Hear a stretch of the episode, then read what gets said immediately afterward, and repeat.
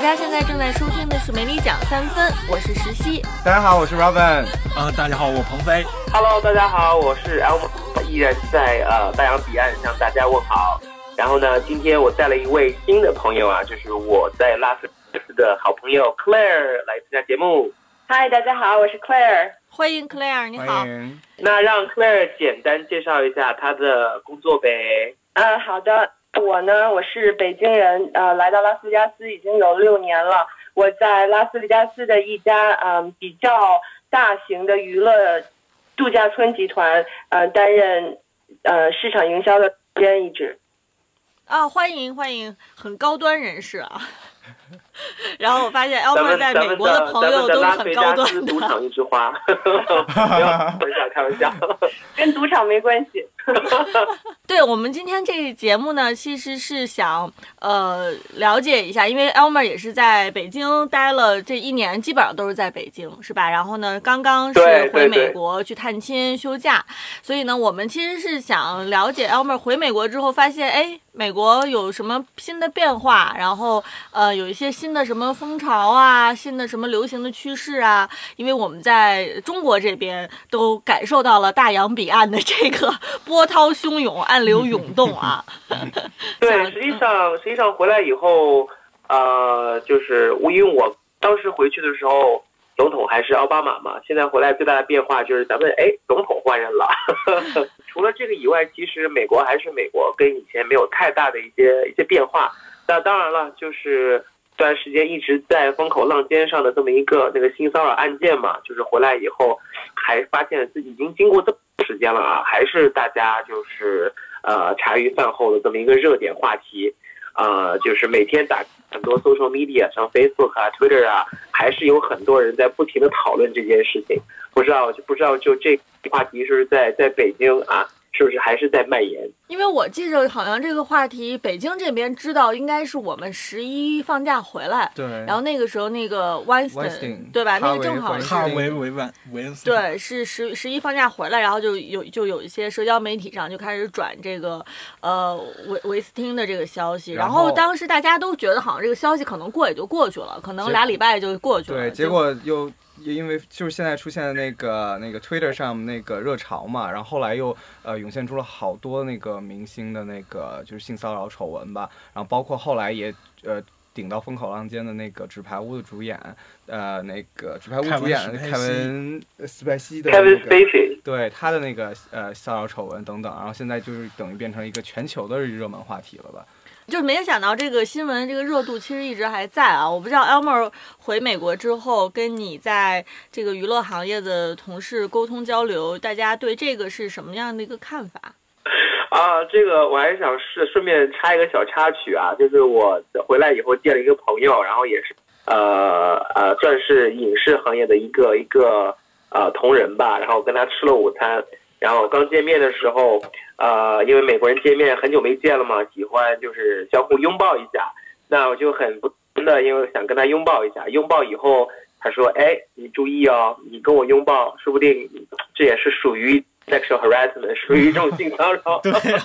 所以就是整个事情在整个社会上持续的发酵，所以在呃大众已经。呃，除了在就是在关注他以外，已经成了就是生活中的一种笑料了。大家都会用这些事情去调侃身边的一些人、同事啊，呃，还有一些同仁。以呃，这个现象感觉已经深，已经已经深入了美国人的社会之中。呃，我觉得就是说，我也很认同刚才奥妹说的，在美国这边啊，就是已经成为了一种这样一是一种广泛的社会现象。然后我觉得也是就是性性别。不平等所反映出来的一个一个弊端吧。然后，其实其实，在嗯，就是娱乐圈爆发这些丑闻之前，呃，我们我们自己本身的娱乐集团对这个也是非常的重视。然后，也不知道是什么原因，与此同时，我们集团也发生一些，也内部发生一些呃，就是性骚扰的事情。但当然，我们的处理是很严厉的，只要发生证据属实，就会被立刻开除。而且我们的员工都会接受，呃，就是每年都会接受这样的培训，嗯，所以我觉得美国人还是很看重这个事情的，至少表面功夫做的还是挺不错的，你觉得呢？对，这个这个我必须说一下，就是在美国入职之前，只要稍微有一定规范的一些公司都会给你做这么一个培训，对不对，Claire？是。呃，这个培训一边一般可能会持续一天或者两天，让你住在那儿。然后这个培训除了性骚扰之外啊，还有就是他会教你一切，比如说在那个你受工伤的时候会怎么样处，嗯你在就是受性骚扰的时候会怎么处理。所以，嗯，基本上在美国的社会有规模的都会去这么做。那当然了，就是在好莱坞嘛，它这个它这个圈子比较闭塞，嗯。所以他可能就是这一些从业从业人员，这些大佬们，他们有权利，那么他也不会去 care 这些所谓的培训，所谓的这一些那个一些 standard，嗯。呃，一些标准，但是也不像 Clair 说的那样，就是在各行各业都会存在这样的一些事情。其实还是呃，为什么会发生这样的就是比较放肆的性性骚扰？我觉得还是就是归根结底是有一些性别的不平等造成的歧视。呃，我觉得很多男人可能觉得说我我觉得我是强者，然后我可以欺负你，或者说他们有这种强者心态。所以现在就是很多女性就是发声，然后有 hashtag 就是呃 me too，这是一个就是相当于是想让大家知道这个 magnitude of the harassment 有多么的有每个人，我们社会上所有的女性基本上或多或少在工作的那个呃环境中都受到过这种性骚扰。其实对于我来说，也是一个很大的一个很大的叫什么呢？呃，wake up call。因为其实作为中国女性，我来美国之前，我对这概念都不是很清楚，所以就是当我跟别人说到我的经历的时候，别人可能说哦，其实你刚才经历的是性。我说哦，原来嗯，原来那个就是性骚扰，所以真的是需要一个，我是从一个启蒙的阶段去接受，然后知道什么是，然后去清晰的定义，定义完了之后才能知道怎么样去采取措施保护自己的行为。所以我觉得，嗯，可能我也是中国女性的一个代表了，就是我们的我们对这个意识还非常的浅薄，要先从教育开始，然后我们才能学会怎么保护自己。接着刚才 Claire 说的那关于那个啊、男女不平等这一点来说，其实咱们之前节目也说过，好莱坞，嗯、这种现象其实一直是存在的，从那个薪水的不平等到待遇的不平等种种。然后今天我看了一篇文章，就是说那个演员工会的一个老大站出来说，其实这种这的 sexual harassment 就是一种一个强者，嗯说说白了就是一个强者在利用自己的权利在欺负一个弱者。对我，我完全同意啊、我可以 share 一些我自己亲身呃亲身的经历，并不是说我现在的工作的，就是呃，就是试想，如果说你今天穿的，你觉得你穿的很漂亮，一个男的走过来跟你说，哎，你今天真的穿的很好看哦，你想一想，如果你你如果是你们的位置对调，敢跟一个男生说，哦，你今天穿的真的是很好看哎，你应该不敢说吧？就是因为男生觉得他是这么说，他有他 he feels entitled 去去这么讲，他觉得自己不会 have any consequences，所以他才敢这么说。其实他就是在欺负我们是弱者，我们不敢去去说什么，就觉得啊、我应该感恩戴德，我们应该觉得这个人夸我们了，我们应该很开心。但是如果我们觉得很不舒服，觉得这个是让我对我产生了困扰，这就是可以被定义为性骚扰。我觉得这可能是因为通常来说，就是男性处在这个公司也好，他其实处于这个领导地位的男性可能属于大多数啊，所以就是说，可能通常来说，就当然是我觉得是呃下级对上级这样讲话，的确是我觉得在任何一种文化中都显得好像是有一点不合适。但是就是，如果是上级对下级这样讲的话呢，通常来说，大家普遍是会认为是 OK 的，其实就是上级对下级的一种觉得是一种评论嘛，对吧？但是就是说，因为可能是处在这个上级领导地位的男性居多，因为我想象，如果是说是一个女性是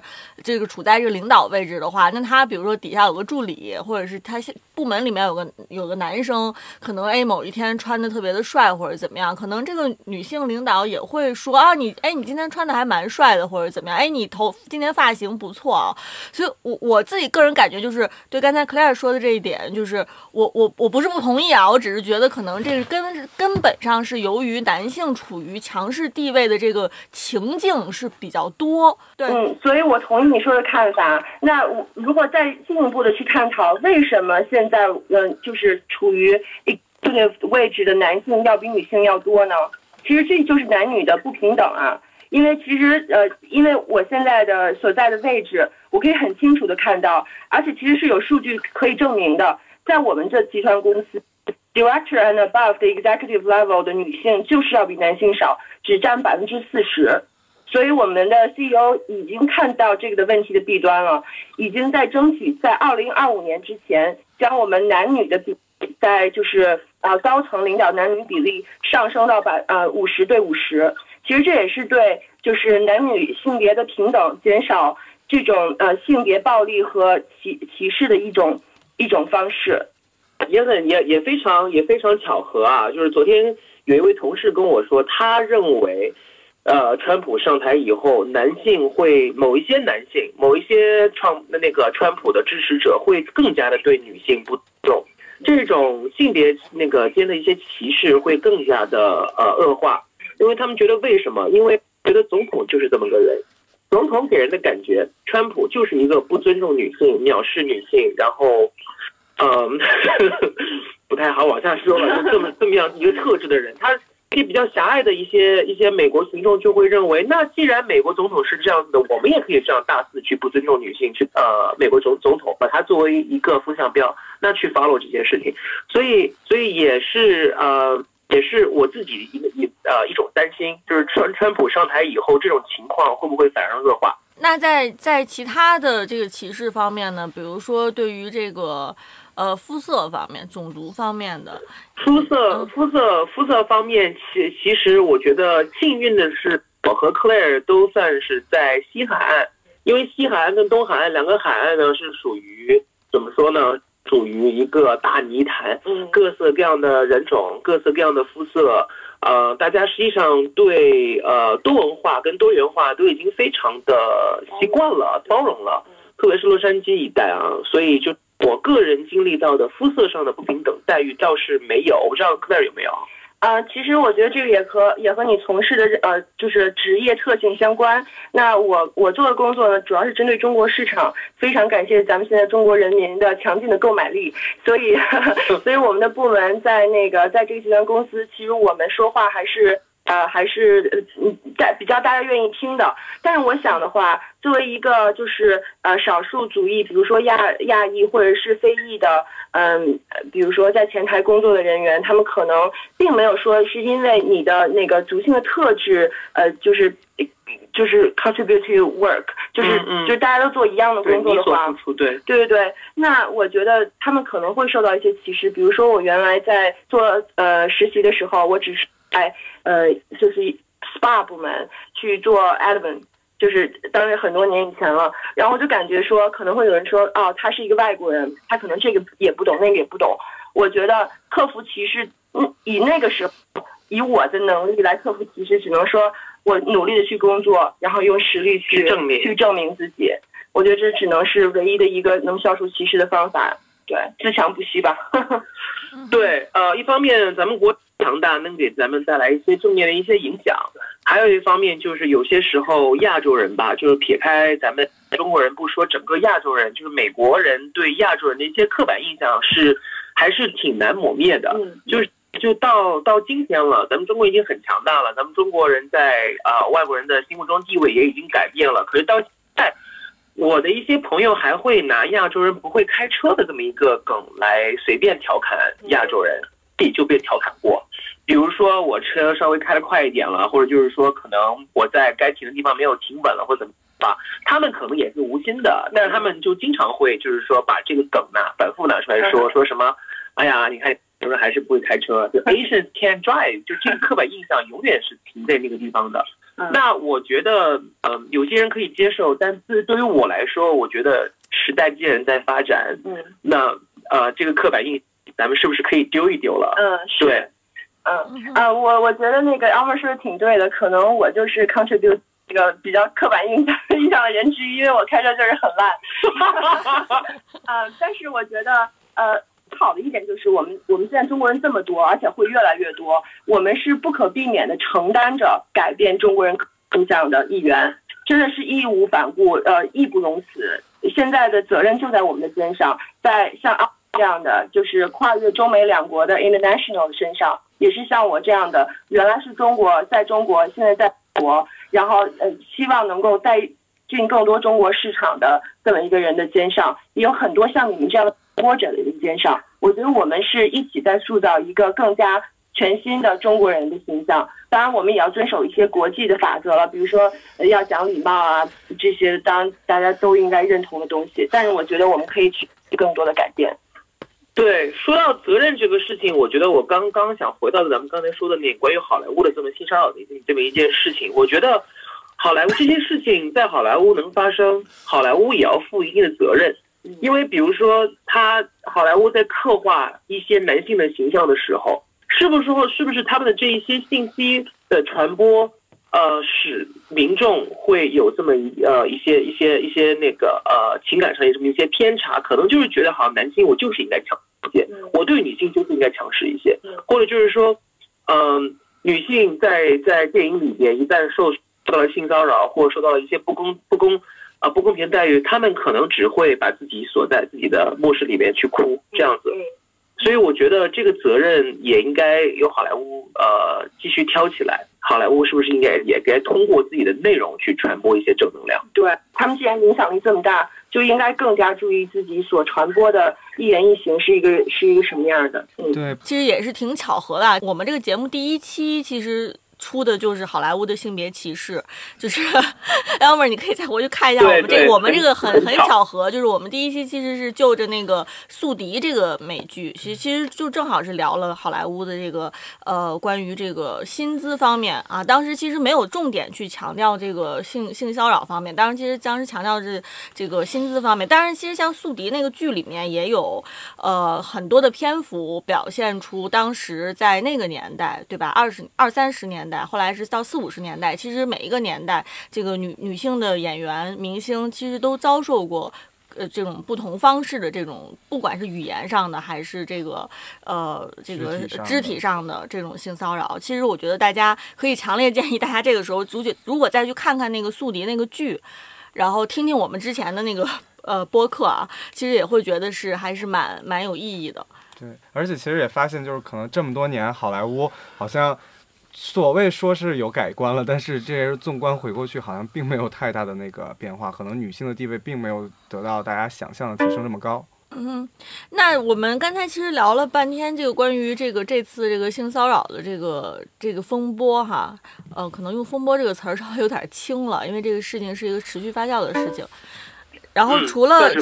对，一个丑闻了。丑闻，呃，那除了这个呃，关于性骚扰相关的这个丑闻之外，还有哪一些是 Elmer 发现的？回去之后觉得，呃，好莱坞有一些新的呃动态或者新的动向，可以跟我们分享一下的。嗯，对，就是现在发现咱们的亚马逊啊、Netflix 还有啊 Hulu 这样的啊啊流媒体平平台吧，已经。开始相继的有自己出大电影，并且在电影院里面的院线电影的一些筹备工作了。呃，那我其实觉得很好奇，就是之前因为美国的这个电影行业其实一直是就是在走一个下坡路嘛，对吧？从这个票房的这个上面来讲，那呃，之前其实听说是很多好莱坞的资源其实都是往这个呃美剧方面。在从在转移，呃，那现在就是呃，Elmer，你自己个人觉得说，哎，他们想做电影的原因是什么？因为电影其实相对于美剧来说，可能它并不是一个特别稳妥的一个一个一个商业上的一个方一个一个模式，而且尤其是在现在，就是美国的这个电影市场，其实这几年表现其实都很一般，甚至说有一些下滑。对，说的没错。实际上一开始的时候我也在问这个问题，但是后来看一看，我觉得实际上，嗯，能够做电影是一个 studio 制片公司的这么一个能力的体现。我觉得做电影应该是每一个从业人员的最终的一个目标吧，因为毕竟电视在呃电视的持续的啊蓬勃发展。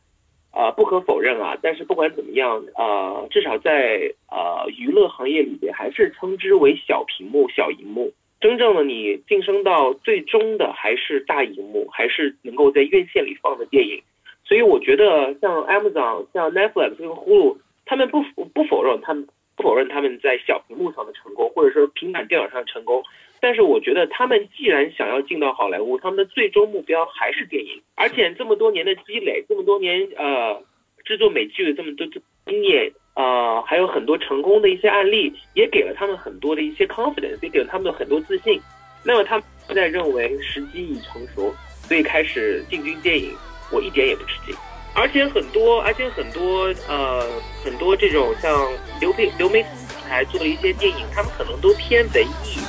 都是以冲奖项为呃为己任的这些电影，比如说去年 Amazon 出的像《海边曼彻斯特》是吗？是这样翻译吗？对对，《海边的曼彻斯特》。对对对，你看他拿了奥斯卡的一些提名，那啊 Amazon Studio 在美国一里面的的地位，还有怎么说逼格吧，立马就提升了。